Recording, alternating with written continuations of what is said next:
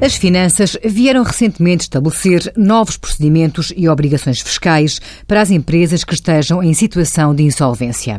Como regra, as empresas insolventes mantêm todas as obrigações fiscais, incluindo de entrega de declarações e de pagamento de impostos até ocorrer a respectiva extinção.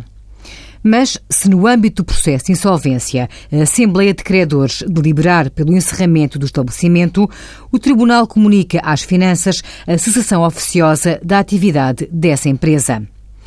Estando com cessação oficiosa, a empresa apenas passará a ter obrigações fiscais após essa data, quando obtenha rendimentos decorrentes, por exemplo, da venda de bens da massa insolvente.